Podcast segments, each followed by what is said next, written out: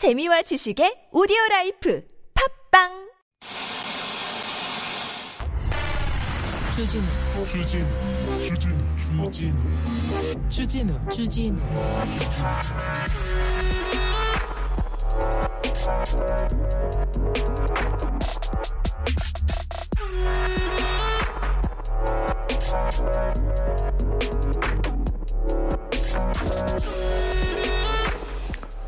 무속과 신천지는 혐오해도 되는가? 되나? 조선일보에서 이런 칼럼을 냈습니다. 무속과 신천지 혐오해도 되나? 안뭐. 종교의 자유가 있는 나라에서 종교를 바- 비하하고 폄훼하고 어떤 종교를 믿는다는 이유로 차별과 멸시를 당해서는 안 된다. 이렇게 적고 있습니다. 구구절절 옳습니다. 맞아요. 그런데요 어, 우리나라 사람들이 우리나라 분들이 무속을 혐오하지 않습니다. 혐오하는 게 아닙니다. 어? 그리고 신천지를 혐오하는 게 아닙니다. 네. 근데 정치하겠다는 사람이 무속에 의존하는 건 걱정하는 거죠. 그런 우려가 있으니 그거에 대해서 걱정하는 겁니다. 신천지를 이렇게 혐오하는 게 아니고요. 종교 접- 집회라는 명목으로 몇 번 방역 수칙 위반했었던 거에 대해서 국민들이 걱정한 걱정하는 생각을 가지고 있는 거지 않습니까? 네. 왜 그 이게 이게 본말을 전도해서 허리를 잘라 가지고 지금 본질을 외도 그 오독 오독하게 만들고 왜곡하는 건데요. 그 무속을 혐오하지 않습니다. 신천지를 혐오하지 않습니다. 만약에 여기에 휘둘린다면 안 된다는 거를 걱정하는 거죠. 그죠? 네. 아, 믿는 거는 자유지만 말은 똑바로 해야 됩니다. 여기는 순수 음악 방송 아닌 밤중에 주진우입니다.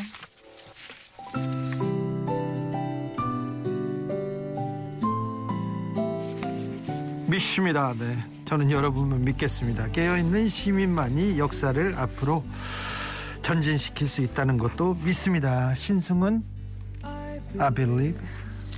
그댄 곁에 없지만 이대로 이별은 아니겠죠 I believe 나에게 오는 길은 2월 23일 수요일입니다. 네. 어떻게 보내셨어요? 네, 수요일이라 더 힘들다 뭐 그런 분들도 있습니다. 우크라이나에서 우크라이나에서 전쟁이 일촉즉발의 상태에 있다고 생각하고 국지전이 시작됐다는 얘기도 들리고 해서 뭐 마음이 무겁습니다. 이 우크라이나의 평화를 빕니다. 우크라이나의 문제는 우크라이나의 문제 로 국한되지 않습니다. 전 세계가 영향을 받고요. 경제적으로 이어져 있는 데다가 우리나라처럼 긴장이 고조되어 있는 그런 곳에서는 또 민감하게 반응할 수밖에 없어서 좀 걱정이 됩니다. 그리고 또 대선을 보고 저는 아, 오늘 굉장히 좀 슬펐어요. 공산당 좌파에게 나라 맡겨도 되겠냐 이렇게 막 외치는 분이 있어가지고 대선판은 아직도 색깔론이 이렇게 번지고 있는 걸 보고 사라지지 않는 걸 보고 아 참 걱정이 많이 됐습니다. 네, 걱정이 많이 됐는데 슬프기도 하고 김대중 대통령이 있었으면 얼마나 슬펐을까 이런 생각도 했는데 네, 더 많이 슬프네. 자 수요일입니다. 수요일 수요일은 우리가 오늘 많이 공부하고 배우는 그런 그런 코너입니다. 도영의 아주 조금만 더 신청합니다 했는데 우리가 아주 조금만 더 지금 노래가 아직 없는 것 같아요. 좀 NCT 노래라도 틉시다 우리. 아이고 NCT 팬들 왔는데 아유 네 참 틀자고요. 참 그리고 저는 자가 키트 사- 자가 진단 키트 사가지고 가끔씩 집에서 검사해요. 막 찌르시는구나. 아, 네, 잘하시는 겁니다. 지금 진짜 17만 명이라니요. 와, 17만 명이라니. 상상할 수도 없어요. 상상할 수도. 참, 제가 코로나 100명 때, 코로나 100명 때, 코로나 걱정해가지고 영화 개봉을 안 했었는데, 17만 명 때 개봉을 하다니. 우와. 그만큼 필요해서 한 거지만, 우와. 자, 조심하셔야 됩니다. 옆에서 지금 코로나가 춤추고 또 지나가고 있습니다. 지나가고 있으니까 누가 걸려도 누가 걸려도 음, 이상하지 않습니다. 자기 자 지금 할 수 있는 것은 혼자서 거리두기 하고요. 거리두기 하고 그 다음에 손 씻고 그리고 마스크 잘 쓰는 수밖에 없습니다. 그리고 조심하셔야 됩니다. 네, 조심하셔야 됩니다. 도영 노래 준비됐습니다. 조금 이따 들을 테니까 어디 도망가지 마세요. 자, 도영 노래 틉니다. 오늘 NCT 여우 듣겠습니다. 자, 코로나 20만 명 넘을 것 같아요. 걱정이에요. 에코백님께서 그러는데 걱정입니다. 아직 정점에 이르지 않았다니까 우리가 슬기롭게 대처해서 잘 넘겨야 됩니다. 수요일은요. 척하면 척하고 손발이 쿵짝 잘 맞는 아밤주의 브레인 필변 솔변 모십니다. 두 변호사님 모시고 법률 상식 공부하겠습니다. 아주 좋은 코너니 어, 놓치면 안 됩니다. 아, 코로나 감염 예방과 중증 사망 위험을 줄이기 위해서 18세 이상 3차 접종 필요합니다. 반드시 하셔야 됩니다. 2차 접종 3개월 경과 후 사전 예약 후에 가까운 병의원에서 하실 수 있고요. 네이버 카카오톡으로 자녀 백신 예약하면 당일 접종도 가능합니다. 또한 18세 이상 성인 중에 미접종자를 대상으로 노바백스 접종 실시하고 있습니다. 지정 위탁, 위탁 의료기관 유선문이나 네이버 카카오톡 자녀 백신 예약 시 자녀 백신 접종 가능합니다. 19세 이상에 대한 면역 획득을 위해서 빠른 시일 내에 접종하시기 바랍니다. 오미크론 확산 속도가 빨라서 계약 앞둔 청소년들 접종이 더 중요해졌습니다. 접종 완료 후 중증 및 사망 위험은 미접종자에 비해서 다섯 배 낮아지니까 안전한 학교 생활을 위해서 코로나 예방 접종 동참해 주십시오. 휴 길다.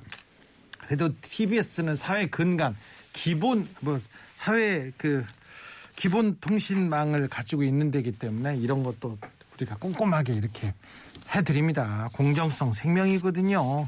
자, 아, 어려운 일 있습니까? 이쪽으로 오십시오. 애정 상담도 좋습니다. 뭐든지 괜찮습니다. 일로 오시면 필변 솔변이 다 풀어줍니다. 문자는 샵 091, 짧은 건 50원, 긴 건 100원이고요. TBS 앱은 무료입니다.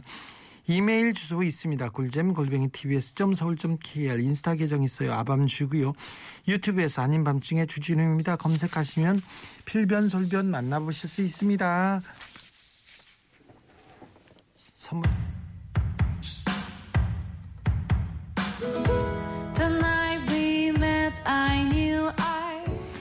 아밤주에서 드리는 선물입니다. 내 몸을 위한 특별한 선택 삼다원 장만순 산삼가에서 공진 포정을 아이들도 마실 수 있는 프리미엄 sparkling 1년 발효 유기농 탄산음료 베리크를 남녀노소 온 가족이 함께 즐기는 미국에서 온 식물성 명품 젤리 푸르제를 바다의 감동을 손안에, 손안에 담아내는 파랑숲에서 세상 하나뿐인 핸드메이드 바다 공예품을 우리 아기 첫 매트 파크론에서 라퓨어 소프트 놀이방 매트를 드립니다.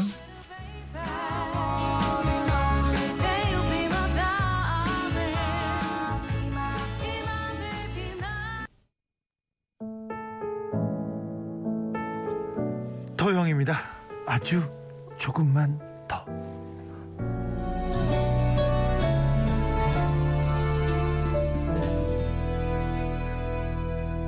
우리 이제 헤어지자 한 걸음 한 걸음 천천히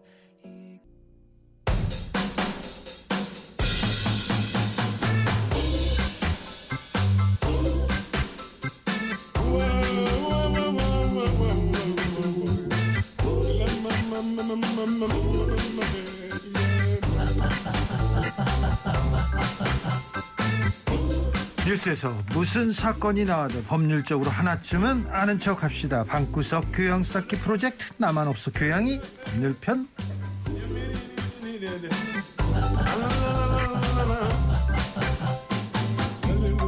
재밌어져라 재밌어져라 그렇게 막 이렇게 계속 주문을 외웁니다. 처음에는 그게 진심이라고 철석같이 믿었는데 이제는 혹시 컨셉 아닌가요? 그런 생각마저 듭니다. 정치자들에게 약간의 동정심을 유발해서 관심 받고 싶은 건가 의심 깊이 듭니다. 어쨌든 브레인입니다. 아밤주의 오른팔 김필성 변호사. 네, 안녕하세요. 김필성입니다. 안녕하십니까? 네. 불필요한 얘기는 칼같이 자릅니다. 사족 같은 얘기는 단답으로 끌어냅니다. 처음엔 차갑다 생각했는데 이거 컨셉 아닌가 그런 생각도 듭니다. 정이 많아서 들킬까봐 그럴 수도 있어요. 살짝 의심해 봅니다. 어쨌든 브레인입니다. 아밤주의 연팔 김소라 변호사 어서 오세요. 안녕하세요. 네. 잘 지내셨어요, 김필성 변호사? 네, 뭐 언제나처럼 그렇게 지내고 있습니다. 건강하시죠? 네, 네, 네. 뭐 언제나처럼 그렇게 지내고 있습니다. 김필성 변호사는 어렸을 때 과학자가 되고 싶다 이렇게 생각했습니까? 예, 그 원래는 계속 꿈이 과학자였고요. 그래요? 리고 어, 물리학을 하고 싶다는 생각을 중학교 3학년 올라가면서부터 했습니다. 어 왜요? 좀 사실은 이제 그런 게 좀 궁금했어요. 좀 약간 뜬금없이 들릴 수 있는데 그 우주 어디에 가서도 진리는 것을 공부해 보고 싶다 이런 생각이 좀 있었어요. 우주 어디에서 어느 구층 어디에 가서도 시간과 관계 없이도 이게 진리인 게 뭔가. 거. 예, 공간과 관리, 시공간 어디에 가서도 우주 중3 때 그런 생각을 했어요? 네, 좀 이상한 생각이지만 그, 그래서 물리학에 관심을 가졌어요. 중3 때면 옆집 누나를 좋아해야지. 지금 정신이 제대로 바뀌었는지는 모르겠습니다. 근데 그런 생각이 딱 들어서, 아, 그래서 물리학 공부하겠다. 네, 그래서 물리학과를 가겠다라고 처음 과를 정하고 그리고 물리학 공부를 하면은 어느 학교가 좋을까 뭐 이렇게 생각을 해서 그냥 공부를 야. 열심히 했어요. 뭐좀 그냥 대충 하셔서 공부 대충 했는데 아니 뭐, 물리학과에 접속 붙으셔가지고 예, 뭐 어쨌든 운이 좋아서 어, 네. 네 그렇게 됐습니다. 예. 무슨 또, 참. 그래요? 네. 김소라 변호사님 스웨터 예뻐요. 근데 리본은 오늘도 안, 고, 안 가져오셨네요. 김소라 변호사는 어렸을 때 꿈이 뭐였습니까? 저는 원래는 외교관 되고 싶었어요. 외교관. 외교관. 그 저는 외국어 배우는 걸 좋아해서 아, 그래서 아 외교관 외국어 공부를 하려다가 한, 하려다가 갑자기 법학과로. 그래서 고3 때 그 불어 불문과 모 좋은 학교의 불어 불문과에 가려다가 네.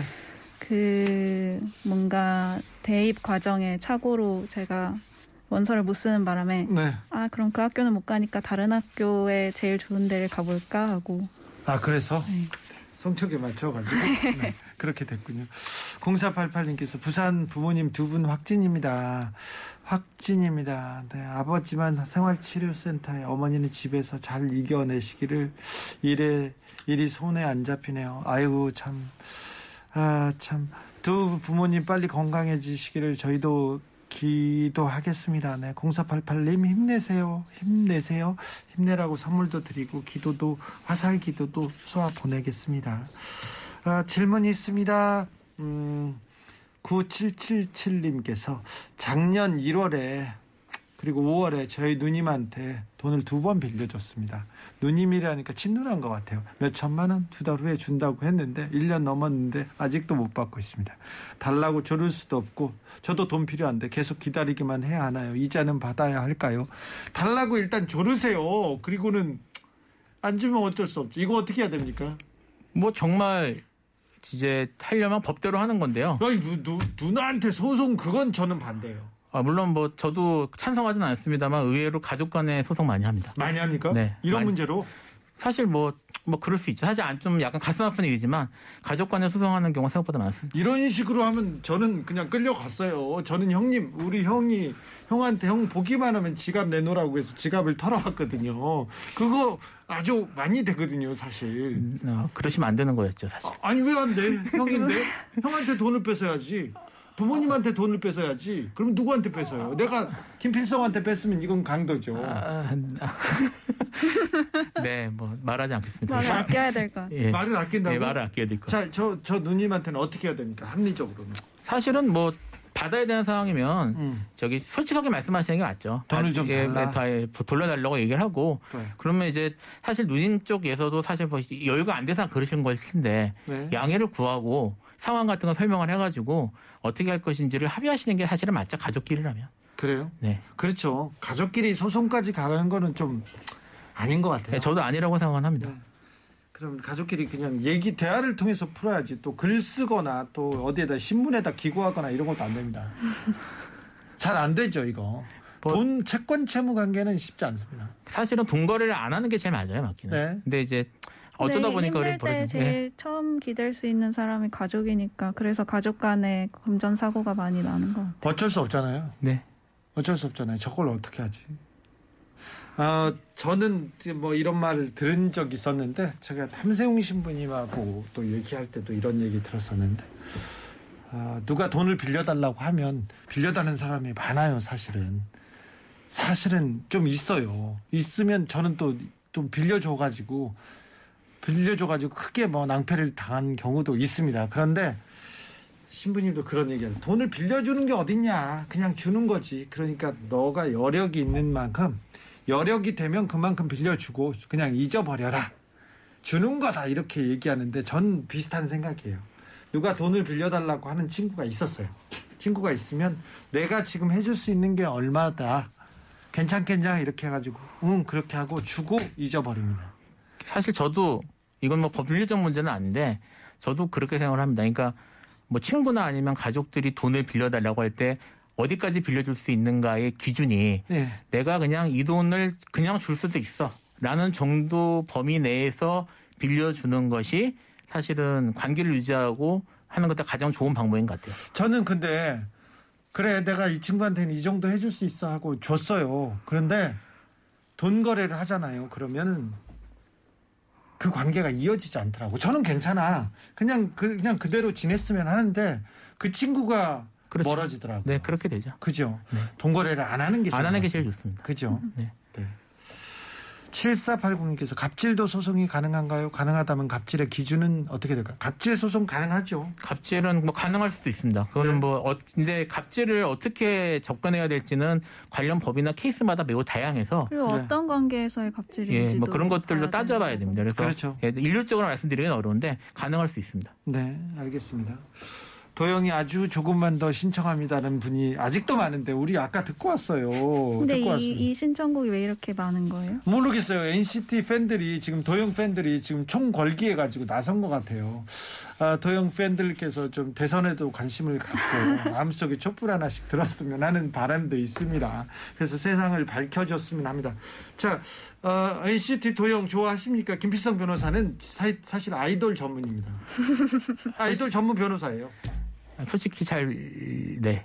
네. 아니 근데 김필성 변호사 여자 아이돌은 다 잘 알잖아요. 여자 그 사실 옛- 그것도 한 3년 정도 전까지 얘기고요. 요새는 왕년에. 예, 요새는 요새는 사는 게 팍팍해서 잘 모릅니다. 김필성 변호사 거짓말 마. 한 2년 전에, 1년 전에도 제가 김필성 변호사 사무실에 가지 않습니까? 그러면 이렇게 크게. 맞아 걸그룹 노래 듣고 그렇죠. 계시고 걸그룹을 주 노래를. 기자님한테 사인 사인 CD도 받지 않으셨어요? 그렇죠. 무슨 그룹? 그렇죠. 내가 좋지. 아니 근데 그 걸그룹 그 걸그룹 노래를 뭐 네. 그 예배 보듯이 경건하게 이렇게 다리를 모으고 좋은 오디오 기계로 들어요. 아니 뭐 좋은 노래니까. 음, 네. 좋은 노래니까 네, 좋은 노래니까 저도 변호사님 바로 옆방이 제 방이라서 네. 저도 계속 듣고 있죠. 좋은 노래 많이 들었습니다. 네, 알겠습니다. 네, 어, 잠시 후에 김필성 변호사가 추천하는 어, 아이돌 노래들도 듣겠습니다. 오늘은 어떤 얘기 해주실 건가요? 오늘은 사이비 종교와 무속 좋네요. 핫하네. 좋네. 네 자, 제가 어, 자기 전에 어, SNS로 뭐 재밌는 것들을 많이 찾아보고 하다가 네, 읽은 얘기인데 이 사건 자체는 한 10년 정도 전에 있었나 보더라고요. 10년 전 일입니다.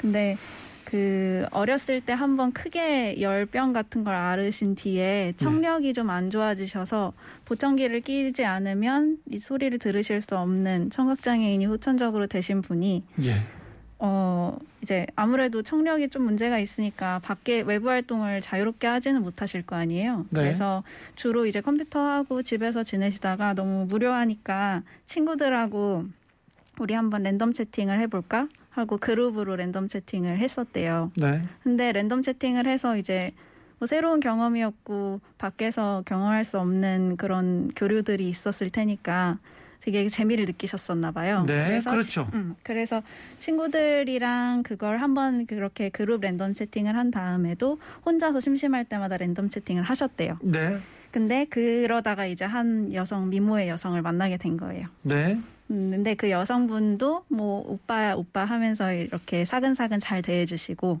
그래서 그분하고 이제 약간 썸 타는 것처럼 인터넷에서 그렇게 된 거예요. 예. 채팅을 하면서. 근데 그 이제 그 여성분이 하루는 음, 우리 낮 밤 늦게 새벽 3시 정도에 어, 화상으로 한번 채팅을 하자. 나 이거 꼭 해보고 싶었는데 지금 엄마 아빠 허락을 못 받아서 못했는데 우리 몰래 한번 그렇게 해보자. 네, 그렇게 해서 그렇게 약속을 했대요. 새벽 3시에 랜덤 채팅, 아, 그, 그 같이 화상 채팅을 하기로. 근데 이분은, 어, 이제 그 여성분이 랜덤 채팅할 때 꼭 스피커를 켜놔라 이렇게 얘기를 했대요. 그래서 스피커를 왜 켜놔야 되는데 그랬더니 약간 이제 화를 내려는 것처럼 꼭 왜 키라면 키지 왜 안 켜냐. 그래서 이- 그 여성분하고 약간 핑크핑크 했으니까 그럼 스피커 켜겠다고 하고 스피커도 켜놓고 그 대신에 본인은 보청기는 그때는 안 끼셨대요.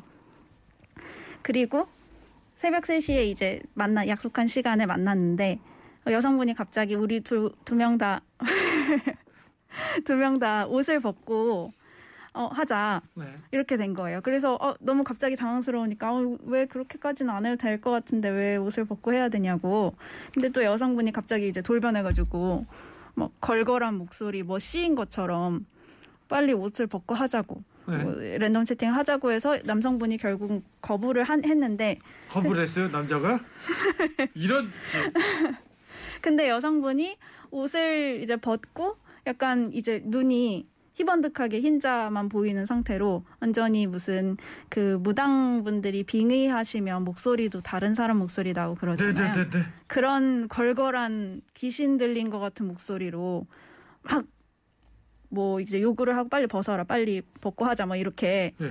근데 이때 여기에서 놀라운 사실은 스피커는 켜놨지만 그 남성분은 보청기를 안 끼고 있어서 그 얘기가 안 들렸어야 됐는데 네. 자기 귀에 너무 잘 쏙 들어오게 잘 들렸다는 거예요. 네네. 그래서 자기가 보청기를 안 끼고 있다는 걸 인지한 순간 이건 좀 뭔가 너무 이상하다. 이거는 뭔가 잘못됐다 하고 컴퓨터를 다 끄고 스피커 선도 다 뽑고 전선 다 뽑고 집에서 도망갔대요.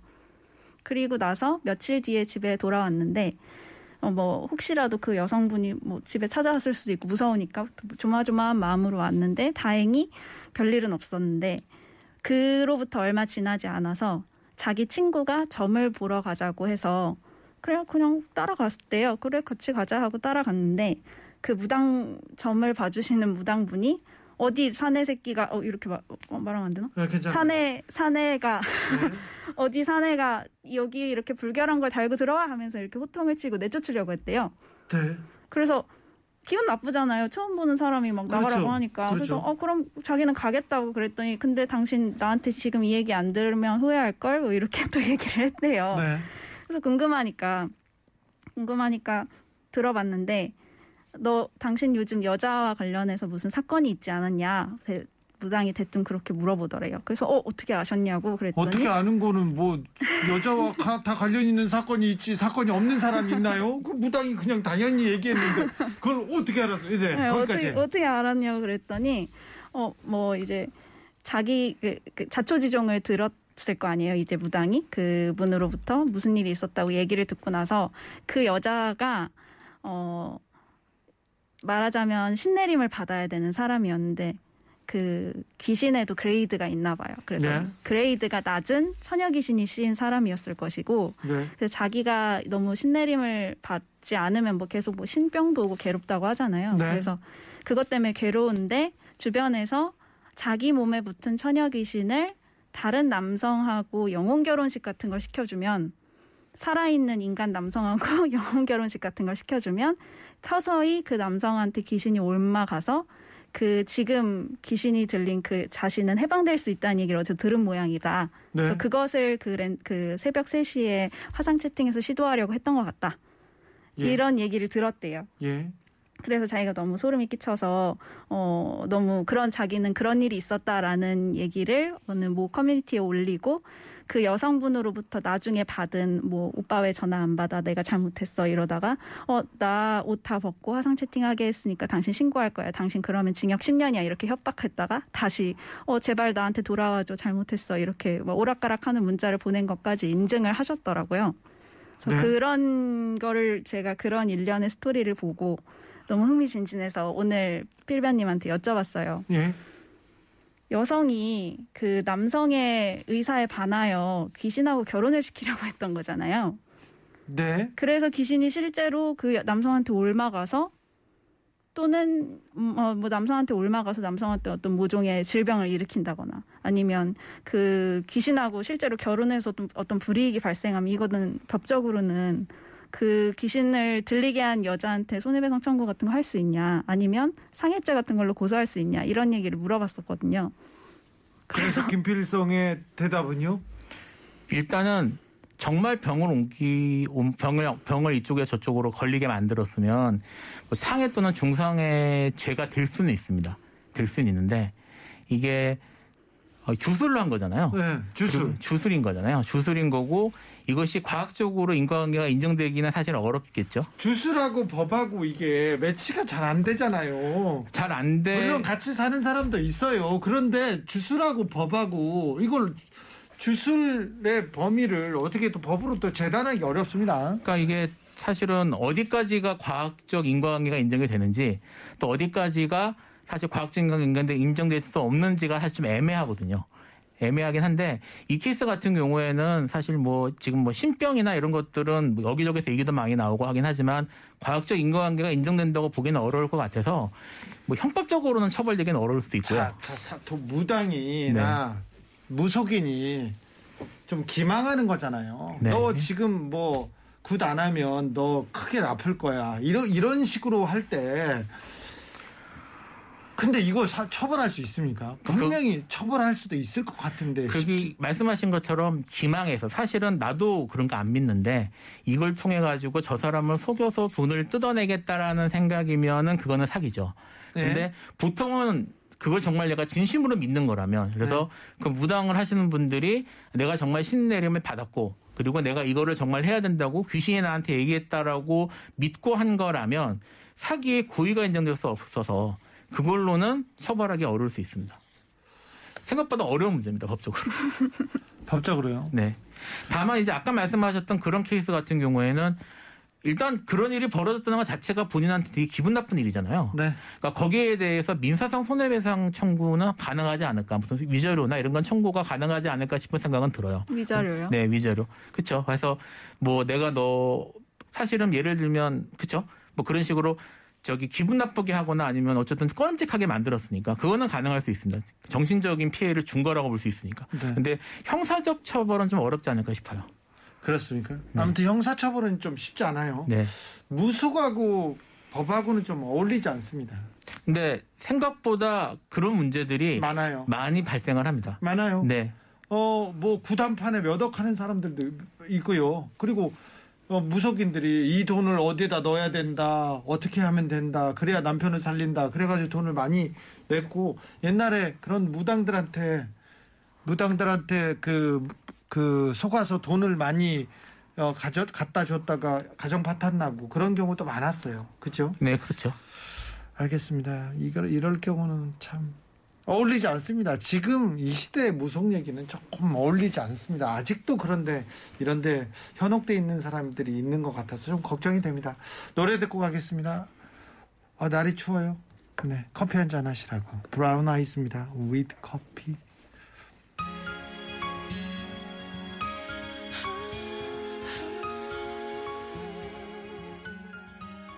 그렇게 복잡한 거는 권진법사한테 물어봐야 돼. 아유 무슨 또 아유 주인 검사와 with coffee 어떤 맛일까? 아유 무슨 또 에이, 알겠어요 알겠어요. 네 넣어 드시고 질문 있습니다. 7474님 1억을 사기 당해가지고요 재판에서 승소 판결 받았습니다. 그런데 10년 지나서 받을 수 없다는데 정말로 방법이 없나요? 이익 반환 소송을 해보라고 누가 얘기하던데 가능합니까? 안 됩니다. 안 됩니까? 네, 안 되는 거 맞아요. 10년 동안 10년이 공, 그 소멸시효입니까? 네, 10년 소멸시효, 그러니까 판결문이 있는 경우도 10년 소멸시효가 있고요. 네. 그래서 10년 되기 전에 한 1년 정도 남았을 때 소송을 다시 하셔야 됩니다. 그러면 네. 내가 누구한테 줄 돈이 있다. 네. 내가 누구한테 받을 돈이 있다. 10년 동안 돈 내놔. 이렇게 얘기 안 하면 아예 사라지는 겁니까? 기본적으로는 그렇고요. 근데 그게 다 10년은 아니고 5년인 경우도 있고 3년인 경우도 있고 단기들도 있습니다. 그래서 그래요? 예, 그건 확인해 보셔야 됩니다. 케이스마다 다릅니다. 아무튼 어, 승소 판결 받아서 10년 지나서 소멸시효가 지나서 끝났 그 못 받는다. 받기 네, 어렵습니다. 받기 어렵습니다. 네. 받기 어렵답니다. 이건 명확합니다. 5526님께서 아버지가요. 큰 인물 된다고 그때 당시에 집 한 채 값을 주고 이름을 지었습니다. 집 한 채 값.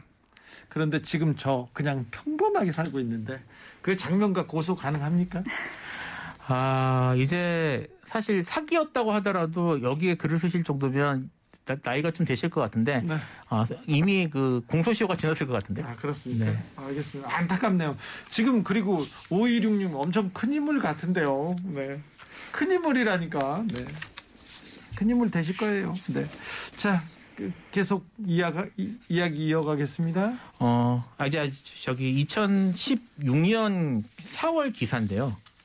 어, 이제 아프리카에서 네. 아프리카 잠비아라는 잠비아에서 이런 일이 있었답니다. 이게 네. 어, 잠비 이제 2016년 3월에 잠비아 수도의 루사카와 그 인근에서 어, 귀, 심장 뭐 이런 것들이 없어진 시체들이 여섯 구가 발견이 됐대요. 귀랑 심장이요? 네. 없어진 신체 일부들이 사라진 게 발견이 됐는데 네. 이게 이제 범인이 안 잡히니까 흉흉하게 이제 소문이 돌았죠. 연쇄살인이 벌어졌으니까. 네. 그러다 갑자기 2016년 4월에 4월에 르완다인 그러니까 이제 그 저 잠비아에 르완다 난민들이 많이 와 있었거든요. 예. 르, 르완다인들이 장사가 잘 되라고 주술을 하기 위해서 사람들을 죽였다라는 소문이 갑자기 돌았다는 거예요. 어, 이거 민심 흉흉하겠네요. 네, 그래서- 잠비아 사람들이 르완다 사람들 싫어할 거고요. 네. 그 잠비아 사람들이 르완다 사람들을 막 폭행을 하다가 또 이거를 주술을 풀겠다고 사람 둘을 잡아다가 화형을 시켰어요 산채로 불에 또 태운 이제 거예요. 주술을 풀겠다고. 예, 근데 이제 그, 그 르완다 사람이라고 생각해서 불태워 죽였는데 알고 봤더니 잠비아 사람이었던 거죠. 아이고. 그러니까 주술 때문에 난리가 났었는데 네. 여기가 왜 이런 일이 벌어졌는지에 대해서 외국에서는 이거 이제 사라 전문가들이 실제로는 그게 잠비아 총선을 앞두고 선거를 목적으로 이루어진 주술일 것이다라고 추측을 했다고 합니다. 예. 그러니까, 그러니까 선거에서 특정 인물을 당선시키기 위해서 뭐 그런 것이죠. 어. 그러니까 아프리카 같은 경우에는 그 아프리카에서는 선거에서 이기기 위해서 선거 목적으로 그런 식의 주술들이 실제로 일어난다고 그러고요. 예. 어, 실제로 그해 2016년 2월에 우간다에서 선거 당선을 목적으로 어린아이 6명을 죽이는 일이 있었다고 해요. 아이고. 그러니까 지금 사실 주술이나 이런 것들이 문제 사실 아까 말씀드렸던 말씀하신 것처럼 뭐 21세기 문명 국가에서 이런 일들이 계속 벌어지는 게 어이가 없다고 얘기를 하지만 사실 이렇게 뭐 어, 우리나라식으로만 살을 날린다든지 또는 뭐 그런 식으로 주술 목적으로 이루어지는 그런 살인이나 이런 것들이 특히 선거 같은 경우에도 그게 지금도 일어나고 있습니다. 그 성무님께서 아프리카는 아직도 주술사가 치료하고 그래요. 그렇습니다. 어, 남아공에 갔었는데 월드컵 때 취재하러 갔는데요. 월드컵 스타디움 앞에 주술사들이 가득해요. 왜 그러냐면 자기네들이 이렇게 저 뭐지 그 식을 행해야 남아공이 우승한다고 남아공이 이긴다고 얘기하는데 계속 져가지고 떨어졌어요 바로 그 주술사들 힘이 빠져가지고 가더라고요 끝날 때쯤 되니까 아, 임소영님께서 남양 특집이네요. 그런데 주술에 이렇게 의존하는 그런 나라가 좀 많아요. 이게 있어요. 2016, 2017년에 파푸아 뉴기니 대사관, 우리나라 대사관에서 네. 그 코이칼 통해서 공식 공지를 한 일이 있습니다. 그 파푸아 뉴기니에서 주술 관련해서 4년 동안 그 2017년까지 4년 동안 6천 건의 상해와 살인이 발생을 했다는 했다고 거기에 와 있는 우리나라 교민들한테 조심하라는 내용을 공식 공지를 한 적이 있어요. 아 무섭군요. 그러니까 이런 일들이 실제로 많이 일어납니다 지금. 주술을 네. 우리나라에서는 일어나진 않겠죠. 뭐 이게 뭐 사실 뭐 일종의 종교니까 뭐 네. 거기에 대해서 자기의 민속 신앙을 믿고 하는 걸 몰아갈 수는 없지만 지금 말씀드린 것처럼 이것 때문에 사회적으로 사람이 죽는다거나 이런 아니면 그런 영향을 더 이렇게 사회에 불이익을 저- 그러니까 해악을 끼치는 일이 벌어지는 건 진짜 문제가 있는 거죠. 알겠습니다. 근데 클라라님. 주술을 걸어서 사람이 죽었어요. 그러니까 주술사가 교사에서 사람이 죽었어요.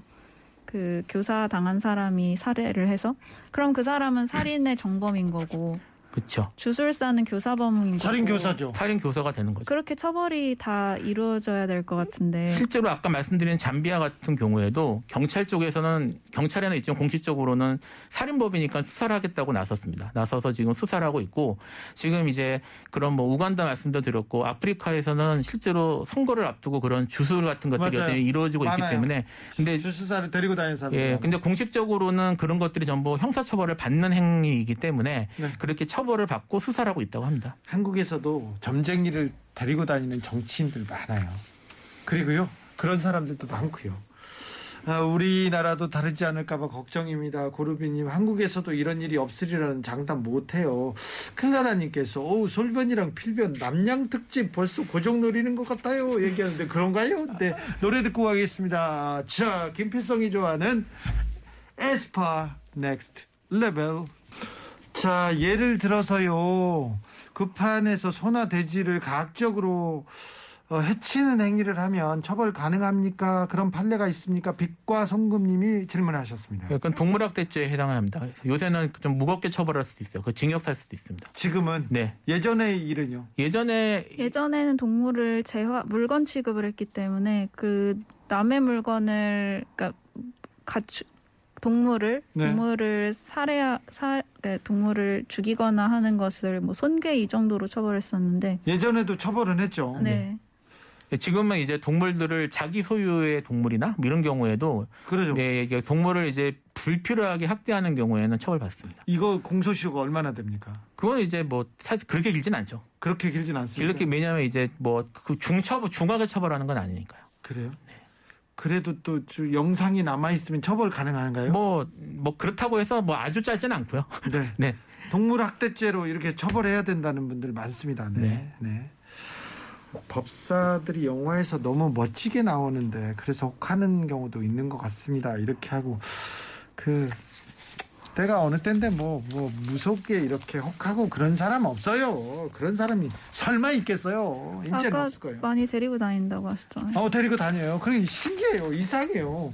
국회의원인데 국회의원인데 점쟁이하고 나와요. 점쟁이하고 다니고 그리고 뭐 대 대선 주자를 좌지우지한다는 사람들도 점쟁이랑 막 다녀요. 그럼 물어보고 사실 뭐 금방 뭐 영화에 멋있게 나온다는 얘기를 하셨지만 최근에도 최근에 개봉한 뭐 영화에 나왔던 해리포터? 아닙니다. 그, 네. 그, 그 라스푸틴이라는 사람이 있었죠. 네. 그 라스푸틴. 이라는그, 그 사람은 그 원래 이제 그리스 저기 그 러시아 정교의 뭐 사제였다고 하는데 실제로는 정통 사제는 아니었다고들 얘기를 합니다만 네. 뭐그 사람이 어 자기 그 당시에 이제 그 러시아 로마노프의 마지막 왕, 왕이었죠. 왕의 황태자가 예. 황태자가 이제 혈- 혈우병으로 고생을 하고 있었거든요. 예. 근데 자기가 혈우병을 고친다고 얘기를 하고 나타나서 실제로 어느 정도 도움을 줬다고 해요. 예. 이게 왜 그 실제로 아무런 뭐 의학적 지식도 없는 사람이 나타나가지고 그런 걸 할- 어떻게 뭐 이게 뭐 심리적으로 안정을 준 것인지 어쩐지 뭐 여러 가지 논쟁이 있는지 뭐 어쨌든 왕실에서는 라스푸틴이 혈검이 있었다고 찰떡같이 믿었고 네. 그래서 라스푸틴이 결국은 그 왕의 총애를 받게 됐는데 그 이후에 라스푸틴이 그 국정에까지 영향을 미치면서 그 왕조가 패망하는데 결정적인 영향을 줬습니다. 그래서, 네. 그래서 결국은 불시비키 혁명이 일어나는 도록 민심이 끌, 끌어오르는데 결정적인 영향을 끼쳤거든요. 네. 그러니까 어 역사적으로 사실 이게 그 이- 20세기 초반이잖아요. 네. 20세기 초반인데 20세기 초반만 하더라도 그런 식으로 어 저기 그런 요승들 뭐 그런 법사들이 네. 그런 식으로 나라를 망하게 하고 그리고 나라를 뒤집게 하는 일들이 최근에도 있었습니다. 네, 우리나라에서도 지난 정권에 지난 정권에 그런 좀 그 영향을 받았다는 분이 있었고 최태민 씨 관련해서는 계속 그런 의혹이 있었지 않습니까? 네. 네. 워낙 또 참, 아주 오래된 얘기 같지만 불과 몇 년 전에도 우리나라도 이런 아픔이 있었네요. 네, 그죠? 그렇죠. 그렇죠. 수십 년 된 얘기가 아닙니다. 네. 촛불은 당장 5년 전 얘기입니다. 네. 우리가 다 잊어버렸지만. 네. 아무튼, 어, 시민들이 이렇게 깨어 있으면 정치인도 무속도, 어, 함부로 하지 못하고 제대로 뭐, 그죠? 제대로 자기의, 기- 자기 역할을 합니다. 판 검사들도 촛불이 켜져 있을 때 그리고 국민들이 깨어 있을 때는 판결을 잘했던 것 같아요. 근데 지금은 좀 안타까운 면이 많이 있어요. 좀 사실 이성적이고 합리적 사고를 유지하는 게 쉬운 것 같아도 그렇게 어려운 모양입니다. 지금 아까 말씀드렸던 아프, 아프리카 예도 그렇고요. 근데 합리적 사고를 유지하고 합리적으로 접근하는 게 되게 필요한 것 같아요. 네, 알겠습니다. 오늘도 잘 들었습니다. 필변 솔변 오늘도 감사합니다. 네, 감사합니다. 감사합니다.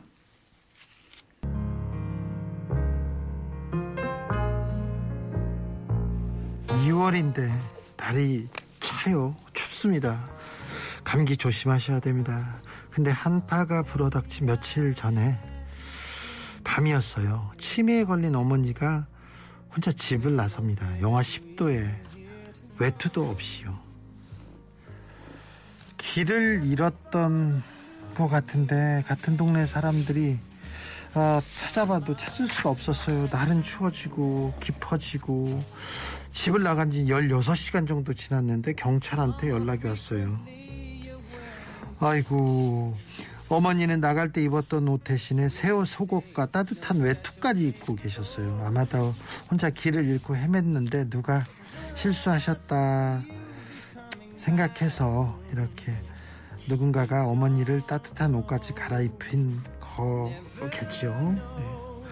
누가 이렇게 따뜻한 어, 아름다운 마음을 전했는지는 찾지는 못했답니다. 내 어머니 같고 내 아내 같고 내 가족이라는 생각으로 그렇게 보살펴 주신 거겠죠. 우리는요 차가운 말이 사람을 죽이기도 한다는 거 잘 알고 있습니다. 그런데 아, 그런 말을 없는 세상에서 살고 싶습니다. 따뜻한 마음이 사람을 이렇게 살린다는 것만 알고 싶습니다. 따뜻한 이야기만 이렇게 전하고 싶습니다. 스티비 원더의 Late l 들으면서 저는 여기서 인사드리겠습니다. 지금까지 아닌 밤중에 주진우였습니다.